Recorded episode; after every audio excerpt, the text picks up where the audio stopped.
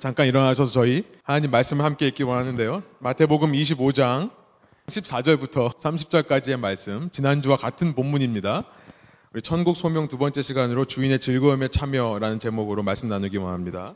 마태복음 25장 14절서부터 한 절씩 번갈아 가면서 읽고 마지막 절 함께 읽겠습니다. 제가 읽겠습니다. 또 어떤 사람이 타국에 갈 때 그 종들을 불러 자기 소유를 맡김과 같으니 각각 그 재능대로 한 사람에게는 금 다섯 달란트를 한 사람에게는 두 달란트를 한 사람에게는 한 달란트를 주고 떠났더니 다섯 달란트 받은 자는 바로 가서 그것으로 장사하여 또 다섯 달란트를 남기고 두 달란트 받은 자도 그같이 하여 또 두 달란트를 남겼을 때 한 달란트 받은 자는 가서 땅을 파고 그 주인의 돈을 감추어 두었더니 오랜 후에 그 종들의 주인이 돌아와 그들과 결산할세 다섯 달란트 받았던 자는 다섯 달란트를 더 가지고 와서 이르되 주인이여 내게 다섯 달란트를 주셨는데 보소서 내가 또 다섯 달란트를 남겼나이다.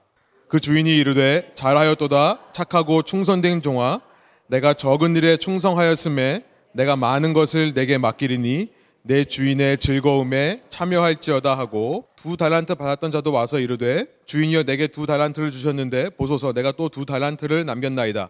그 주인이 이르되 잘하였도다 착하고 충성된 종아 내가 적은 일에 충성하였음에 내가 많은 것을 내게 맡기리니 내 주인의 즐거움에 참여할지어다 하고 한 달란트 받았던 자는 와서 이르되 주인이여 당신은 굳은 사람이라 심지 않은 데서 거두고 해치지 않은 데서 모으는 줄을 내가 알았으므로 두려워하여 나가서 당신의 달란트를 땅에 감추어 두었었나이다.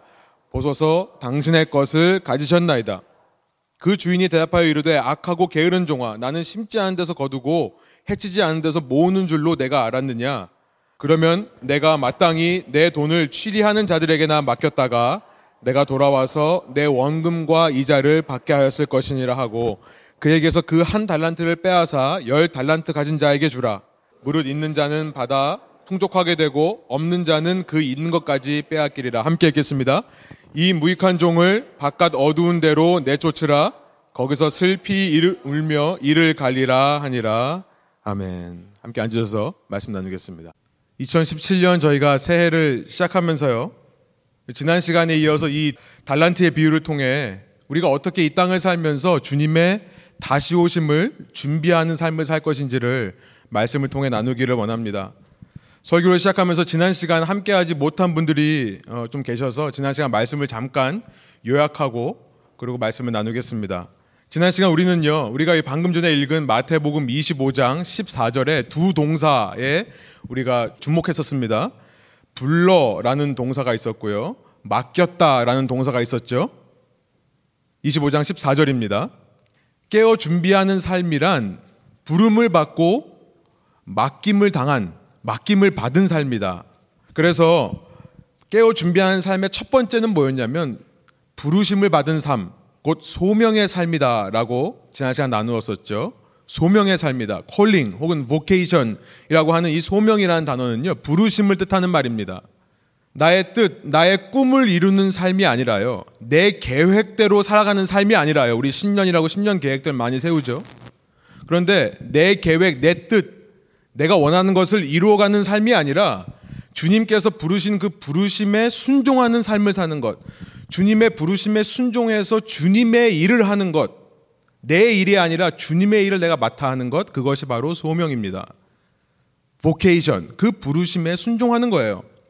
우리 새학기가 시작되었는데요.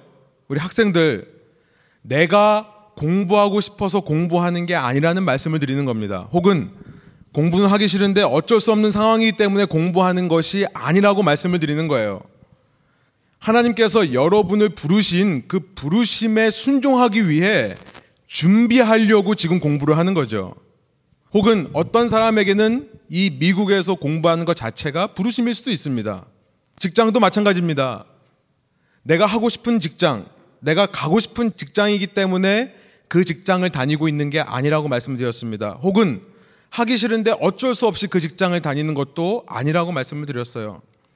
집에서 아이를 양육하고 집안을 돌보는 것도 마찬가지입니다. 내가 하고 싶어서 그렇게 하는 것이 아니라 혹은 어쩔 수 없이 상황이 그러니까 나는 집에서 아이를 돌보고 집안을 관리하는 일을 하고 있는 것이 아니라 하나님께서 그 일에 우리를 부르셨기 때문에 우리가 하는 것. 그것이 바로 소명이라고 말씀을 드렸습니다.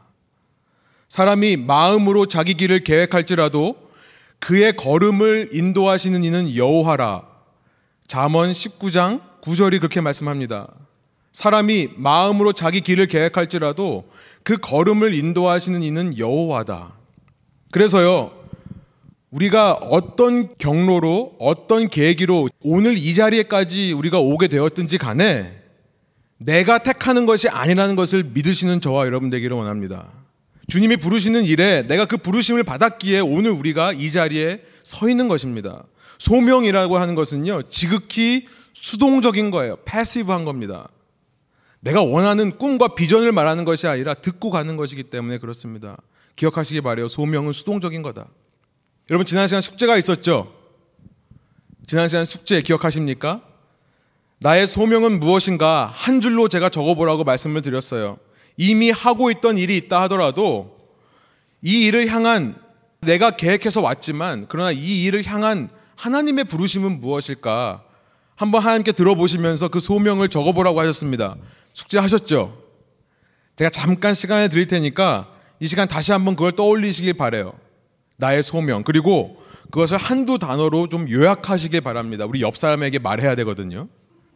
한두 단어로 한마디로 내 소명은 무엇이다라고 한번 요약을 해보시기 바래요. 그리고 우리 옆 사람에게 질문을 하고 질문에 대한 답을 서로 하시길 원합니다. 우리 옆에 계신 분들하고 한번 질문을 해볼게요. 지금 주님께서 내게 맡겨주신 소명은 무엇입니까? 한번 물어보고 한번 답을 해보세요.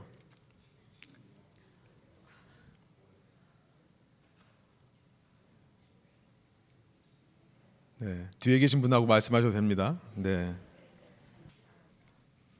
여러분 그렇게 소명을 가진 사람을요 소명자라고 합니다. 여러분 우리가 소명자가 되고 나면요 그러면 우리가 가지고 있는 모든 소유 역시 주님께서 그 당신의 일, 주님의 일을 이루시기 위해 우리에게 맡겨주셨다는 사실을 믿을 수 있게 돼요. 그러니까 소명자가 되면 그 사람은 청지기로 살 수밖에 없는 것입니다. 두 번째, 깨어 준비하는 삶이란 그래서 지난 시간에 청지기의 삶이다, 스튜어십이다 라는 말씀을 드렸어요. 이렇게 소명을 가지고 그 부르심을 이루기 위해 하나님의 소유를 받아서 관리하는 매니저로 사는 사람, 오너가 아니라 매니저로 사는 사람. 여러분 이런 삶이야말로 주님의 다시 오심을 깨어 준비하는 삶이다 말씀을 나누었죠. 이제 물어보셨는데 이번에 인사하시면서 축복하시길 원합니다. 여러분 들으신 것이 있죠. 이분의 소명이 뭐다. 여러분 그 소명대로 한번 축복해 주세요. 그 무엇 무엇 그 소명을 이루시기 위한 청지기로 사십시오. 우리 한번 다시 한번 인사할까요? 그새 까먹으셨어요? 네. 너무 어색해하지 마십시오. 네. 우리 함께 한 하나님 앞에서 형제자매가 예배 드리는데요. 좀 더 그런 부드러운 분위기, 좀 더 이렇게 친근한 분위기가 됐으면 좋겠어요. 여러분 이렇게 근데요. 내가 소명자라는 생각, 또 내가 청직이라는 생각, 그 다른 말로 말하면 소명 의식과 청직이 의식이라는 것을 우리가 회복하고 나면요. 그러면요. 이 땅에서 우리가 사는 삶은 만족과 기쁨과 감사의 삶이 될 수 있다라고 지난 시간 나누었었습니다. 어떻게 그럴 수 있습니까? 우리 인생은 누가 다스리냐에 따라서 하늘과 땅 차이가 나는 인생인데요. 그것이 우리의 인생인데요.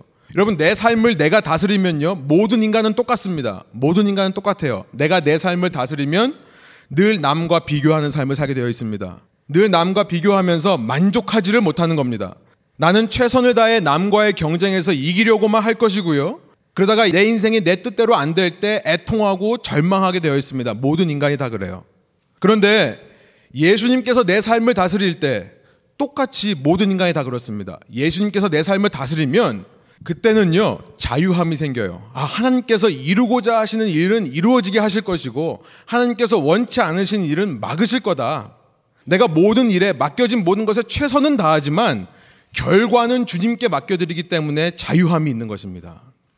모든 인간은 똑같아요.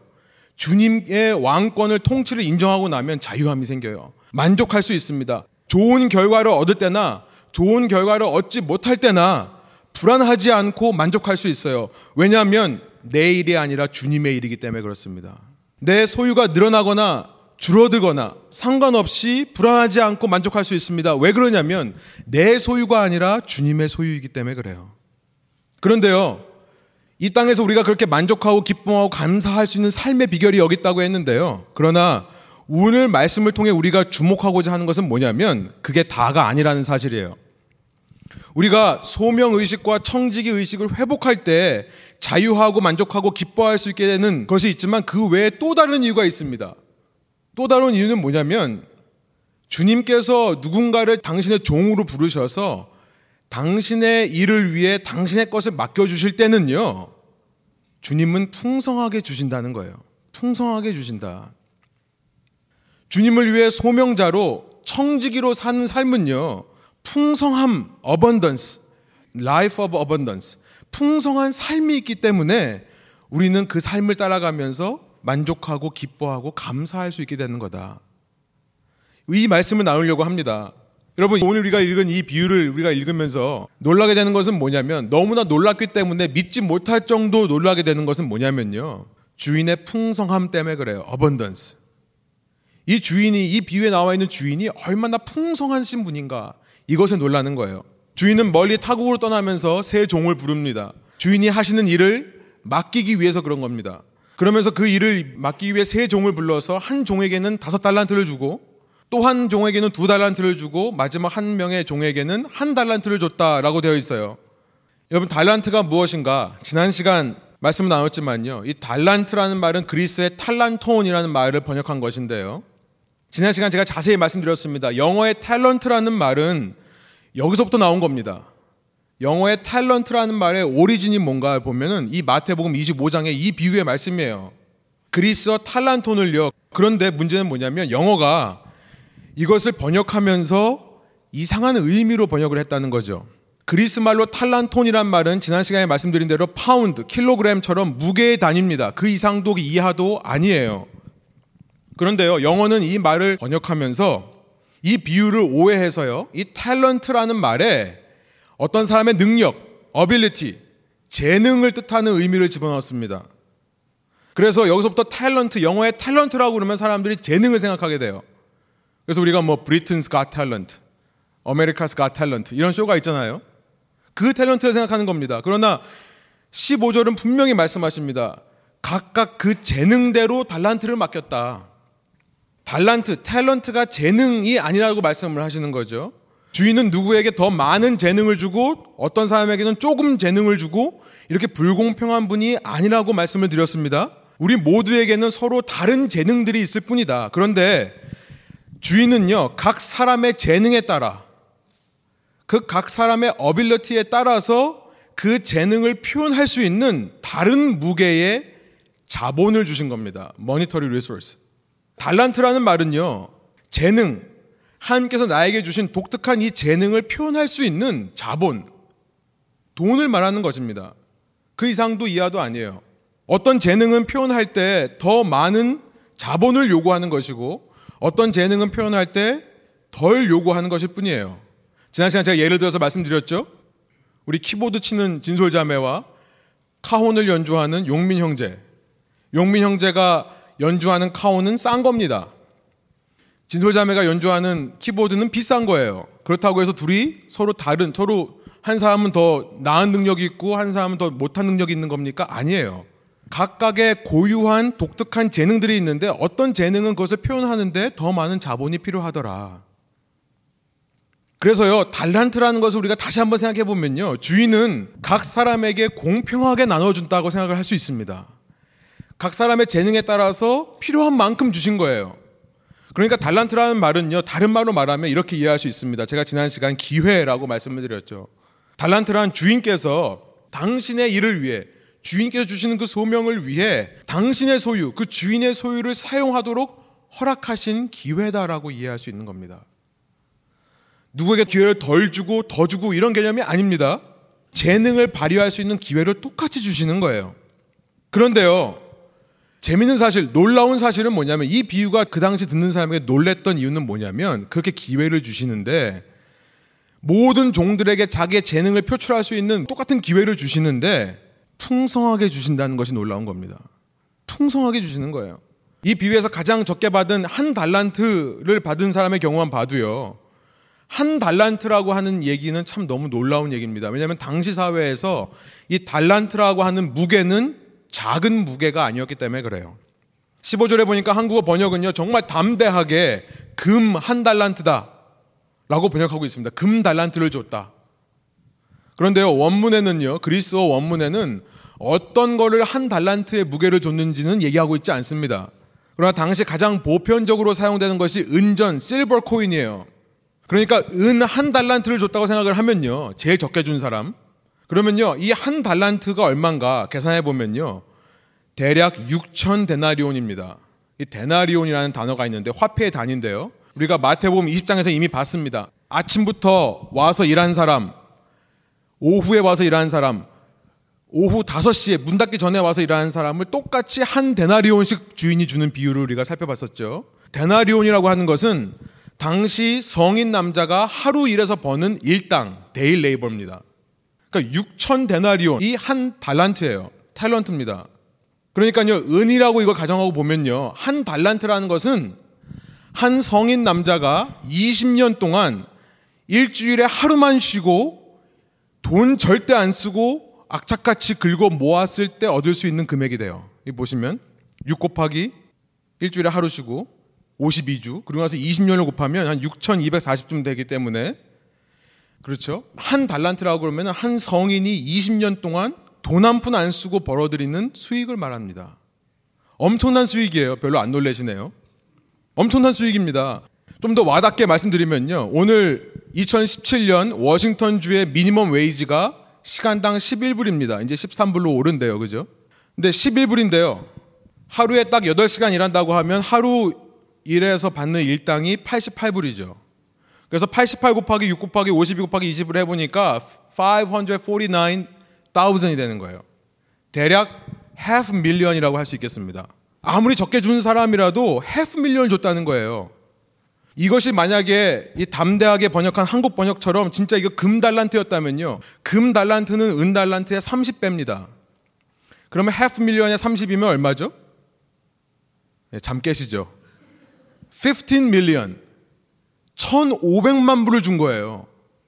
아니 뭐 금인지 은인지 모르니까 가장 미니멈으로 한다면요. 은이라고 생각하고 half million이라고 생각한다면 여러분 지금 여러분에게 누군가가 half million을 준다면 여러분이 가지고 계신 재능 마음껏 표현할 수 있지 않겠습니까? 하고도 남지 않나요? 아, 제가 가진 재능은 그거 갖고는 안 되는데요. 미국에서 영주권 받아서는 안 되고요. 그 정도 금액은 안 되고 한 뭐 2밀리언 정도는 돼야 되는데요. 이렇게 생각하시는 분이 있다면 이렇게 한번 생각해 보세요. 여러분의 앞으로 20년의 삶을 땡겨 주신다면 주님께서 지금 여러분에게 앞으로의 20년의 삶을 땡겨 주신다면 여러분 그거 가지고 뭐 할 수 있겠습니까? 하지 못할 것이 없지 않겠습니까? 여러분 이것은 엄청난 기회를 주시는 겁니다. 그냥 기회가 아니라요. 엄청난 기회를 주시는 거예요. 비유 속에 나와 있는 세 종은요, 자신들의 재능을 충분히 표현하고도 남는 자기의 수준에 과분한 분에 넘치는 기회를 받은 것입니다. 아무리 가장 적게 받은 사람이라 하더라도요, 분에 넘치는 기회를 받은 거예요. 사랑하는 여러분, 우리는요, 그 주인이 잠깐 우리를 떠나서 잠깐 딴 나라에 가서 오실 때까지 기다리며 살고 있는, 그러니까 쉽게 말하면 예수님께서 십자가 지시고 부활하신 다음에 하늘로 올라가셔서 다시 오실 때까지 그 중간 기간을 살고 있는 사람들이 바로 저와 여러분들입니다. 때로 이 시간을 살면서 우리는요, 왜 주님은 빨리 오시지 않는가? 아, 정말 빨리 오셨으면 좋겠다 생각이 들 때가 있어요. 특별히 이 땅을 살면서요, 이 땅에서 주는 고통과 이 땅에서 주는 삶의 무게가 너무나 무겁다고 느낄 때, 고통스럽고 어려움을 겪는 시즌이 있습니다. 그럴 때는요, 더 그렇게 생각을 해요. 주님 왜 이렇게 천천히 오시는가? 여러분 근데요 그런 시간을 지날 때 우리가 까먹기 쉬운 게 뭐냐면 하나님께서 이미 나에게 과분하게 내 분에 넘치게 풍성하게 주신 것이 있다는 사실을 기억하기가 어려워요. 오늘은 어제 죽은 사람이 그토록 보기 원하던 내일이다라는 말이 있죠. 아직 우리에게 남아있는 힘이 있고요. 아직도 우리에게 맡겨져 있는 주님의 소유가 남아 있는데요. 지금도 지구 반대편에서는 지금 내가 서 있는 자리에 오는 것이 인생 최고의 목표라고 말하면서 사는 사람들이 정말 많이 있는데요. 그런데요, 그런 시즌이 오면은 우리가 만족하기가 어렵습니다. 자족, 스스로 만족하기가 어려워요. 그러면서요, 자꾸 내 주위에 있는 사람에게 눈이 가요. 나보다 더 나은 삶을 살고 있는 것 같은 사람에게 눈이 갑니다. 페이스북, 인스타그램에 보면요. 정말 저들은 같은 땅을 살고 있지만 나와 다른 세상을 사는 것 같은 느낌을 받을 때가 있어요. 남과 비교하면서요. 묵상을 하면 나에게 없는 것만을 묵상하게 됩니다. 나는 왜 이렇게 살아야 되는가? 나는 무엇을 위해 살아야 되는가? 의심하고 의문이 들 때가 있다는 것입니다. 여러분, 그러나 그럴 때 기억하라는 거예요. 우리가 실은 하나님으로부터 얼마나 풍성함을 받은 존재인지를 기억하라고 말씀하시는 거예요. 주님의 소명을 이루기 위해 다시 말씀드립니다. 내 일이 아닙니다. 내 사업이 아니에요. 내 비즈니스가 아닙니다. 주님의 일을 이루기 위해 주님께서 당신의 소유를 허락하셔서 다시 말씀드립니다. 내 것이 아니에요. 내 소유 아닙니다. 주님께서 주님의 일을 이루시기 위해 주님의 소유를 사용하도록 허락해 주신 우리에게 얼마나 그 주님께서 주신 것을 사용할 수 있는 기회가 있는지 그 기회를 분에 넘치게 받았다는 사실을 기억하자는 거예요. 이것이 이 땅을 사는 종들이 받는 은혜고요. 종들이 받는 복입니다. 여러분 저의 소원이 뭐냐면 우리 기독교가 반드시 회복해야 되는 신앙 중에 하나가 뭐라고 생각을 하냐면 저는 이 기독교가요. 천국 소명이라는 것을 회복하기를 간절히 소원합니다. 천국 소명이란요. 죽어서 가는 나라에서 받는 소명을 말하는 게 아니라 이 땅에서 우리가 천국을 누리며 살 수 있다는 얘기를 하는 겁니다. 우리가 예수님을 왕으로 받아들이고 이 땅에서부터 하나님의 통치를 받는 주님의 나라를 이루어가면서 살 때에 천국을 살아가는 제자들에게 하나님께서는요, 당신의 일을 맡기시고 당신의 소유를 풍성하게 사용할 수 있는 기회를 주신다는 것. 우리가 그 사실을 깨달으면요, 우리 중에 아무리 적게 받는 사람이 있다고 생각이 들 때라도 삶이 우리를 어렵게 하고 힘든 시기가 다가온다 하더라도 우리는 이 땅에서 담대하게 살아갈 수 있는 것입니다. 가만히 앉아서 여러분 받은 복을 한번 세워보시기를 원해요. 이미 받은 복을 세워보면요. 우리 중에 정말 나는 조금밖에 받지 않았다고 생각했던 사람도 여러분 새해 복 많이 받으세요라는 말이 듣기 미안할 정도로 주님으로부터 정말 많은 것을 받았다는 것을 깨닫게 되실 줄 믿습니다. 저는 여러분이 그 사실을 깨달았으면 좋겠고요. 그 사실을 외치기 위해 목회자로 헌신한 사람입니다. 우리 그런 고백과 그런 감격이 회복되시는 저와 여러분 되기를 소원합니다. 여러분 근데 문제가 있어요. 문제가 무엇입니까? 그렇게 한 달란트밖에 못 받은 게 문제가 아니라 한 달란트씩이나 받았는데 문제가 무엇입니까? 지식이 없는 것이 문제입니다. 지식이 없는 게 문제예요. 누구에 대한 지식입니까? 주인에 대한 지식이 없는 것이 문제입니다. 주인 대신 예수님에 대한 지식이 없는 것이 문제예요. 우리 24절, 25절. 한 달란트 받았던 사람이 왜 풍성한 삶을 살지 못했는가? 그 이유를 말해주는 우리 24절, 25절 다시 한번 한 목소리로 한번 힘차게 한번 읽어보겠습니다. 한 달란트 받았던 자는 와서 이르되 주인이여 당신은 굳은 사람이라 심지 않은 데서 거두고 해치지 않은 데서 모으는 줄을 내가 알았으므로 두려워하여 나가서 당신의 달란트를 땅에 감추어 두었었나이다. 보소서 당신의 것을 가지셨나이다. 주인이 돌아와서 결산하는데요. 한 달란트 받은 사람이 주인에게 와서 한다는 말이 이겁니다. 한 달란트 받은 사람은 그렇게 분에 넘치는 과분한 기회를 받고도 그 기회를 전혀 사용하지 않았습니다. 왜요? 주인을 오해했기 때문에 그래요. 어떻게 오해했다고요? 당신은 굳은 사람이라. You are a hard man. hard man. 당신은 심지 않은 데서 거두는 사람이고 해치지 않은 데서 곡식을 모으려면 먼저 알곡과 촉정이를 해쳐야 되거든요. 이렇게 그래서 알곡을 모아야 되는데 해치지도 않고 알곡을 모을 수 있는 사람이다. 피도 눈물도 없는 사람이고 그렇게 깐깐한 사람이고 정확한 사람인 줄 생각했다. 그래서 당신의 돈을 가지고 내가 대신 사업을 하다가 망하면 혹시라도 손해를 보면 당신에게 혼날까봐 땅에 고이 묻어두었다가 이제 와서 이렇게 얘기하는 거죠. 당신의 것 다시 받았으니까 이제 없던 일로 칩시다. 왜 그렇다고요? 주인을 오해하고 있기 때문에 그렇다는 거죠. 여러분 제가 여러분에게 원하는 것은 천국의 소명이 여러분에게 회복되는 건데요. 이 땅에서 믿는다고 하는 사람들이 천국의 삶을 살지 못하고 그 소명 의식을 가지고 살지 못하는 이유가 뭐냐면 하나님에 대한 지식이 없기 때문에 그렇다는 거예요. 우리 주인이 어떤 분인가에 대한 예수님이 어떤 분인가에 대한 지식이 없기 때문에 사실은 내 직장을 가지고 내 잡인 줄 알고 생각하는 사람들이 너무나 많다는 것입니다. 여러분 교회에서 새해부터 왜 이렇게 성경 통독을 하자고 그러나 여러분 50대 60대 분들은 앞으로 몇 년을 더 이 땅에서 주님 오시기 전까지 있을 수 있을까요? 죄송한 말씀입니다만 한 40년, 50년? 한 50년 정도 생각해 볼까요? 너무 많이 잡았어요. 예, 적게 잡으면 안 되죠. 여러분 건강히 오래 사셔야죠. 주님 오시기 전까지요. 50년이라 생각해 보면요. 여러분 주님 다시 오실 때 우리가 1년에 하루 성경 통독해도요. 50번밖에 못 읽고 가는 거예요. 하나님을 아는 건데 50번 성경 읽어서 되겠습니까? 그런데 50번도 못 읽고 주님 앞에 선다면 과연 주님을 안다라고 얘기할 수 있을까요? 그래서 많은 분들이 하시던 안 하시던 간에 매해 그러니까 성경 통도표를 만들어 가지고 하라고 권해 드리는 거예요. 주님을 알기 원해서요. 왜 수요 성경 공부 시작합니까? 왜 순 모일 때마다 생명의 삶을 묵상하고 모입니까?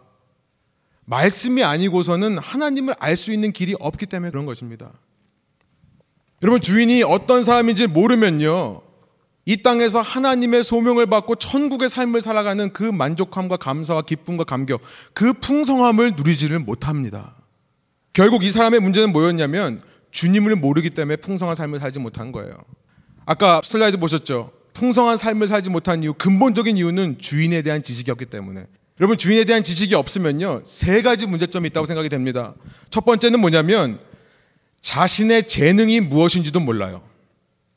왜 천국의 풍성한 삶, 그 소명의 삶을 살지 못하는가? 주인을 모르니까 자기 재능을 모르는 겁니다. 여러분 사람들이 자기의 재능을 찾아서 참 많이 방황하는 세상입니다. 옛날에는요. 그냥 아버지가 하던 일 아들이 이거밖에 할 게 없겠지라고 생각하고 그냥 맡아서 했어요. 그런데 지금 세상을 나가 보면 여기저기서 여러 가지 정보들이 있습니다. 이런 잡이 있고 이런 잡이 있고 여러 가지 주어드는 것들이 많죠. 또 다양한 기회와 선택이 있다 보니까 여러분 재밌는 게 뭐냐면 이 시대 청년들을 보면요. 자기가 무슨 재능이 있는지를 몰라요. 선택이 많다 보니까 내가 무엇을 좋아하는지조차 모릅니다. 그런 사회가 되어버렸어요. 그래서요, 세상에서는요, 재능을 찾아주는 여러 가지 길들을 많이 제시를 합니다. 재능을 찾는 여러 가지 일들이 있어요. 학교에서는 적성 검사를 하고요. 뭐 MBTI 같은 거. 또 심리 쪽으로 가면 진로 상담, 뭐 심리 상담 이런 것들을 하고요. 학교에서도 다양한 교양 과목들을 만들어 가지고 이것도 공부하고 저것도 공부하고 할 수 있게 배려를 해 줘요. 그러나 여러분 중요한 것은 뭐냐면 여러분 내 재능을 찾기 위해서는 나를 지으신 분을 알아야 되는 줄 믿습니다. 내 창조주를 알아야 돼요. 여러분 하나님은요 알면 알수록 거울과 같은 분이에요. 하나님은 알면 알수록 거울과 같습니다. 그래서요 하나님 앞에서 내 모습이 더 잘 보여요. 하나님을 모르고 내가 생각하는 어떤 기준과 가치, 세상에 나에게 세뇌시킨 어떤 가치로 내 자신을 볼 때는요, 내 자신이 제대로 보이지 않습니다. 남과 전부 비교하는 걸로만 나를 판단하게 돼요. 그런데요, 말씀을 읽고 하나님 앞에 서면 설수록 하나님은 거울로 변해서요, 내가 어떤 사람인지를 알게 해주세요. 제가 지난 시간 말씀드렸지만 제가 이 머리가 커가지고 컴플렉스가 있다고 했잖아요. 제가 주님을 알면서 그것들이 해결이 되더라고요. 여러분이 이제 저에게 아, 저 목사님은 머리가 이렇게 크냐? 얼굴이 저렇게 생겼냐? 그러셔도 저는 하나님을 바라보면서 제 자신을 보기 때문에 괜찮습니다. 과연 이 땅의 젊은이들이 청년들이 재능을 찾기 위해 세상에서 여러 가지 노력을 하지만 정말 하나님을 알려고 하는 노력이 있는가 생각해 보면 마음이 참 답답해요. 여러분 주인을 모르면 내 재능 발견할 수 없습니다. 여러분 두 번째 주인이 어떤 사람인지 모르니까요. 왜 주인이 그 일을 나에게 맡겼는지도 모르겠죠. 그러니까 두 번째는 뭐냐면 일의 의미와 목적을 발견하지는 못해요. 나름대로 적성을 찾을 수 있습니다. 나름대로 좋아하는 일을 발견할 수 있어요. 근데 그 일을 열심히 한다고 하지만 어느 순간이 되면 내가 이 일을 왜 하는가에 대한 이유를 모르기 때문에요. 일을 하고자 하는 의욕이 사라집니다. 여러분, 내가 왜 이 일을 해야 되는지, 목적이 무엇인지를 모르고 열심히 하면 할수록 일은 사람을 번아웃 합니다. 번아웃 되게 만들어요. 반대로요, 주인을 아는 사람은 내가 왜 이 일을 해야 됐는지, 주인께서 왜 나에게 이 일을 맡겨주셨는지를 정확하게 압니다. 왜냐하면요, 내가 알고 있는 그 주인이 왜 이 일을 좋아하는지를 알기 때문에 그래요. 주인을 아니까 그 주인이 왜 이 일이 중요하다고 말하는지를 알게 되는 거예요. 하나님의 마음을 알면요, 하나님이 하시는 일이 이해가 되는 겁니다. 여러분, 내 열심으로만 사는 사람, 어떤 대가만을 위해 사는 사람은요, 그 일을 하는 것이 오래 가지 않습니다. 그러나 소명 의식을 가진 사람은요, 이 일을 주님께서 얼마나 좋아하시고 원하는지를 알기 때문에 때로 일을 하다가 포기하고 싶은 순간, 때로 일을 하다가 너무나 어려운 순간, 힘든 순간, 그런 순간이 다가온다 하더라도 주님을 생각함으로 이겨낼 수 있는 것입니다. 그리고요, 내가 생각하는 유익과 목적을 넘어선 주님의 목적을 알게 돼요. 이 일이 나에게뿐만 아니라 하나님이 사랑하시는 세상을 위해 얼마나 중요한 일인지 깨닫기 때문에요. 일을 하면서 신이 납니다. 주님을 알면요. 주님을 모르기 때문에 의미와 목적을 모른다고 생각이 되고요. 그러나 제일 중요한 세 번째는 뭐냐면 주인을 모르면요. 그 일을 감당해낼 능력이 없어집니다. 능력이 없어져요. 감당할 능력을 공급받지 못합니다. 여러분 주인을 알지 못하니까 주인이 맡겨주신 일을 할 때에 그 주인이 주시는 능력이 없어지는 겁니다. 여러분 이 말씀이요 저는 이 본문에 있다고 생각을 하는데요. 다섯 달란트, 두 달란트 받은 종들을 가만 보니까 신기한 게 있어요. 아까 읽으면서 그런 거 못 느끼셨어요? 16절, 17절을 보니까요. 이 다섯 달란트, 두 달란트 받은 종들은요. 주인이 말이 떨어지자마자 즉시 나가서 일을 했다고 되어 있습니다. 다시 한번 16절, 17절을 한번 읽어볼게요. 다섯 달란트 받은 자는 바로 가서 그것으로 장사하여 또 다섯 달란트를 남기고 두 달란트 받은 자도 그같이 하여 두 달란트를 남겼으되 이렇게 돼 있어요. 그런데 18절에 보면 한 달란트 받은 사람은요 즉시 그같이 바로 했다 이런 말이 없고요. 그냥 가서 땅을 팠다라고 되어 있습니다. 아마 뭘 할지 몰라서 고민하다가 그냥 숨겨놓기나 하자라고 결정을 한 것 같아요. 궁금한 것은 이것입니다. 어떻게 처음 두 종들은 주인의 말이 떨어지자마자 즉시 가서 일을 해서 두 배의 성과를 올릴 수 있었을까요? 답은 생각보다 간단합니다. 평소 주님이 하시는 일에 동참했기 때문에 그런 거죠. 평소 주인과 함께 일하면서요. 아, 이 주인이 일할 때 이런 부분에서 이런 일을 하더라. 이런 것들은 이렇게 하더라 하는 것을 옆에서 보고 배웠던 것입니다. 그만큼 주인에 대해서 알았고 주인이 하는 일에 대해서 지식이 있던 사람들이에요. 그렇기 때문에요. 이건 중요합니다. 그렇기 때문에요. 그 종들은요. 주인이 없을 때 주인처럼 생각하고 주인처럼 행동할 수 있었던 거예요. 주인을 아니까요. 주인이라면 이 상황에서 어떻게 할 거다.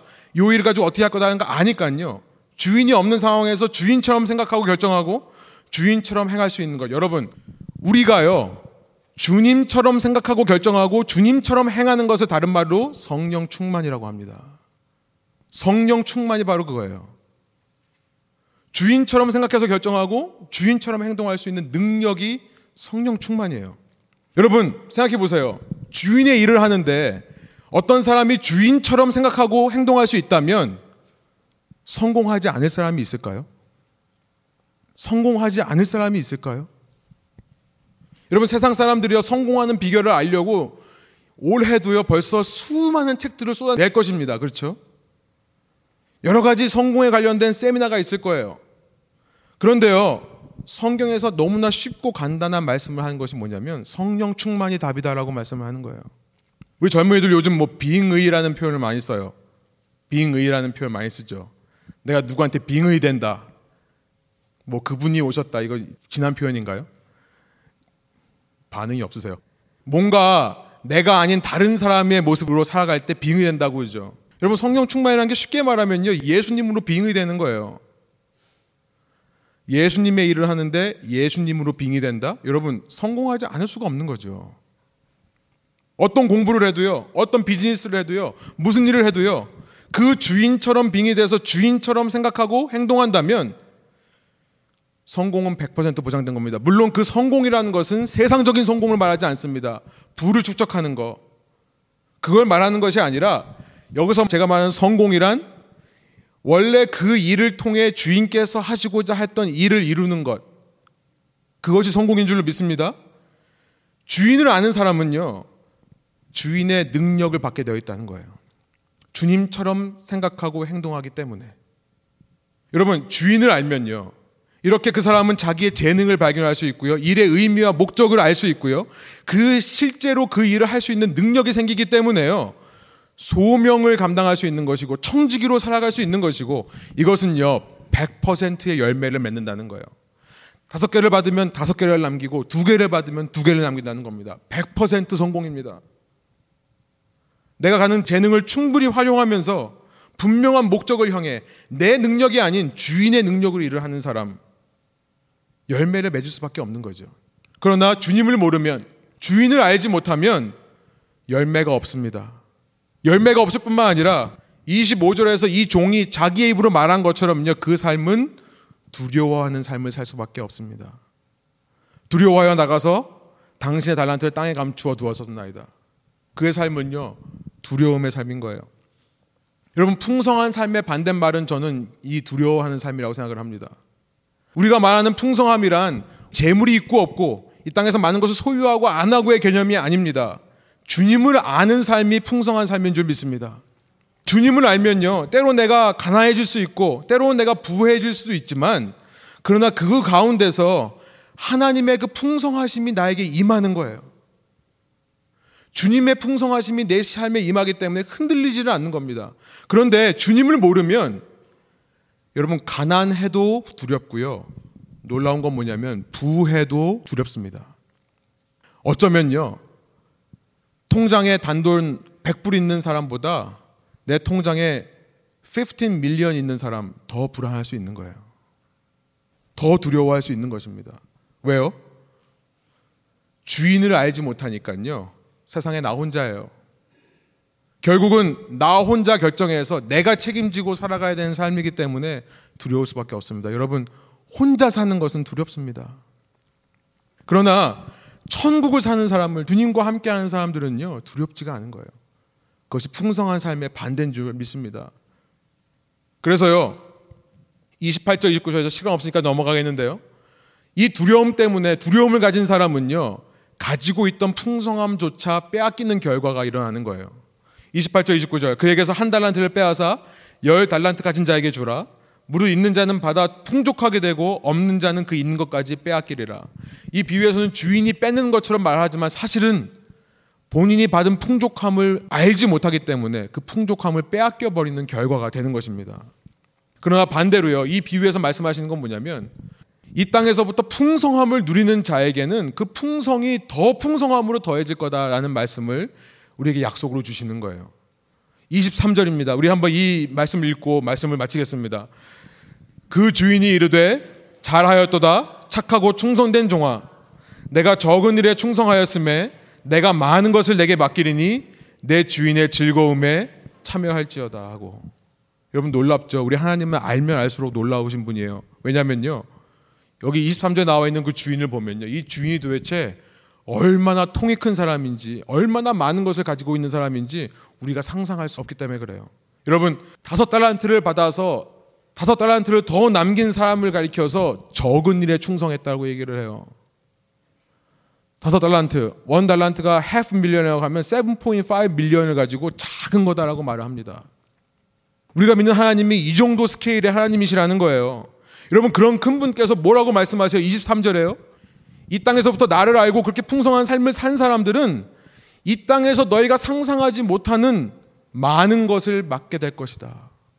여러분 그런 분이 그런 스케일이 크신 분이 많다라고 표현하면 이게 얼마나 많은 걸까요? 얼마나 도대체 얼마나 큰 것을 주시는 겁니까? 여러분 그 놀라운 일들을 가리켜서 그 주인은요 너희가 내 즐거움에 참여하는 것이다라고 표현을 하세요. 여러분 결국 풍성한 삶이라는 것은 주님을 알므로 이 땅에 살아갈 때요. 우리가 주님 다시 오실 때 그 즐거움에 동참할 것만이 즐거운 게 아니라 그렇게 더 큰 풍성함 속으로 들어갈 것을 알기 때문에 여러분 그것 때문에 지금부터 미리 즐거운 삶이 천국의 소명의 삶인 줄 믿습니다. 여러분 집에 맛있는 거 두고 오시면 그만 생각해도 기분 좋잖아요. 밖에 나와서요. 여러분 저는 강아지를 안 키워봐서 모르겠는데 제가 이런 얘기 들은 적이 있어요. 진짜인지는 모르겠는데 제 친구가 했던 말이고 제가 실제로 본 적도 있습니다. 여러분 개들은요 주인이 없으면 안 짖어요. 그렇대요. 제가 어떤 개를 봤냐면 자기 혼자 집 밖에 나와가지고 혼자 다니는 개를 봤는데요. 제가 가도 짖지를 못해요. 개들이 그렇대요. 주인이 자기 뒤에 있는 걸 알 때 가장 강하게 짖는데요. 그러니까 평소에도 가만히 있다가도 주인이 뒤에 있으면은 다른 사람이 오면 더 멍멍거리는데 그게 자기가 주인을 보호하고 싶어서라 수 있겠지만 제가 개가 안 되어서 모르겠지만 그러나 뒤에 든든한 백이 있으니까요 마음껏 소리를 지르는 거예요. 여러분 저는 그런 강아지들 볼 때마다 이런 생각을 합니다. 믿는 사람들이 개만이라도 돼야 되는 게 아닌가. 멍멍이처럼이라도 살아가야 되는 게 아닌가. 이런 풍성한 주님이 나와 함께 하는데 우리가 세상의 어떤 위협과 어떤 고난을 향해서 짖지 않을 수 있겠습니까? 야, 그거 갖고 와봐라. 나 흔들리지 않어. 그렇게 말할 수 있는 사람이 이 땅에서 천국의 소명을 갖고 사는 사람이 아니겠습니까? 주님 다시 오실 때 그런 종들을 잘하였다, 착하고 충성된 종아. 네가 작은 것에 충성하였으니 더 큰 것을 주겠다 말씀하시지 않겠습니까? 여러분 즐거운 삶인 거예요. 즐거운 삶인 거예요. 주님께서 승천하신 후에 다시 오실 때까지 그 시간은 분명히 길 수 있습니다. 오늘 본문 19절에도 보니까 오랜 시간이 지나서 주인이 왔다라고 표현이 되어 있어요. 정말 오랜 시간입니다. 그런데 오랜 시간이 걸린다고 해서 더디 올 거라고 생각하면서 깨어 준비하지 않으면 악한 종이라고 말씀을 듣고 우리가 슬피 울며 일을 가는 모습으로 끝날 수 있다는 것입니다. 그러나 그 긴 시간을 살면서 그 주님의 오심을 깨어 준비하는 사람들이 있습니다. 그들은 이 세상에서 이미 풍족한 은혜를, 풍족한 기회를 가지고 사는 사람들이에요. 그것은 뭐냐면 주님을 더 알고 주님을 더 사랑하게 되는 것.